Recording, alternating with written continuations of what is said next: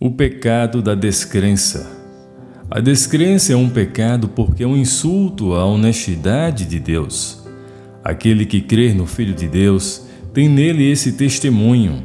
Aquele que não dá crédito a Deus faz de Deus um mentiroso, porque não crer no testemunho que Deus dá a respeito do seu Filho. 1 João, capítulo 5, verso 10. A descrença fecha a porta do céu e abre a porta do inferno.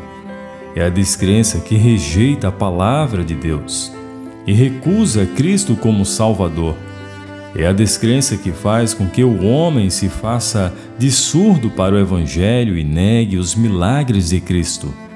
O pecado traz a punição da morte, nenhum homem tem em si mesmo a capacidade de salvar-se da punição do pecado ou purificar o seu próprio coração da sua corrupção. Os anjos e os homens não podem expiar o pecado. É somente em Cristo que pode ser encontrado o remédio para o pecado. É somente Cristo que pode salvar o pecador do destino que certamente o espera. O salário do pecado é a morte. Romanos capítulo 6, verso 23. A alma que pecar, essa morrerá. Ezequiel capítulo 18, verso 4. Nem a sua prata, nem o seu ouro os poderá livrar no dia da ira do Senhor. Sofonias capítulo 1, verso 18. A única salvação do pecado está sobre a colina solitária, estéril, com a forma de uma caveira. Um ladrão pendurado em uma cruz, um assassino em outra, e entre eles um homem com uma coroa de espinhos. O sangue corre de suas mãos e pés, de seu lado, de seu rosto, ao passo que os que observam zombam e escarnecem dele. E quem é essa figura torturada?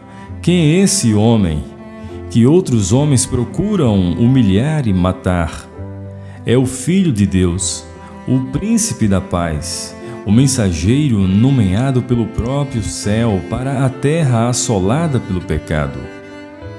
Esse é ele, diante de quem os anjos se prostram e cobrem seus rostos. E ainda assim, ele está suspenso, sangrando e abandonado sobre a cruz. O que trouxe a esse lugar de horrores? Quem infligiu essa odiosa tortura ao homem que veio para nos ensinar a amar? Você e eu pois foi pelo nosso pecado que Jesus foi pregado à cruz. Nesse momento imortal, a raça humana experimentou a mais sombria extensão do pecado, desceu à mais baixa profundeza, tocou os mais odiosos limites. Não é de admirar que o sol não pudesse suportar e escondesse o seu rosto, e assim escreveu um autor de hinos clássicos, Charles Wesley. Será que eu poderia interessar-me pelo sangue do Salvador? Morreu ele por mim, que causei a sua dor. Amor maravilhoso, como é possível que tu, meu Deus, morresse por mim? Mas o pecado foi vencido na cruz. A odiosa injustiça que crucificou Cristo se tornou o meio pelo qual se abriu o caminho para que o homem se tornasse livre. A obra-prima de vergonha e ódio do pecado se tornou a obra-prima da misericórdia e do perdão de Deus. Pela morte de Cristo na cruz, o próprio pecado foi crucificado por aquele que crê nele. O pecado foi vencido na cruz. A morte de Cristo é a fundação da nossa esperança. A promessa do nosso triunfo, Cristo levou sobre o seu próprio corpo, no madeiro os pecados que nos acorrentaram. Ele morreu por nós e ressuscitou. Ele provou a verdade de todas as promessas de Deus ao homem. E se você aceitar Cristo pela fé, também poderá ter os seus pecados perdoados. Você poderá ficar seguro e livre no conhecimento de que, pelo amor de Cristo, a sua alma está limpa do pecado e salva da perdição eterna. Em nome do Senhor Jesus Cristo. Nessa hora, você pode tomar posse de todas as bênçãos, da graça salvadora, do perdão dos pecados em Cristo Jesus.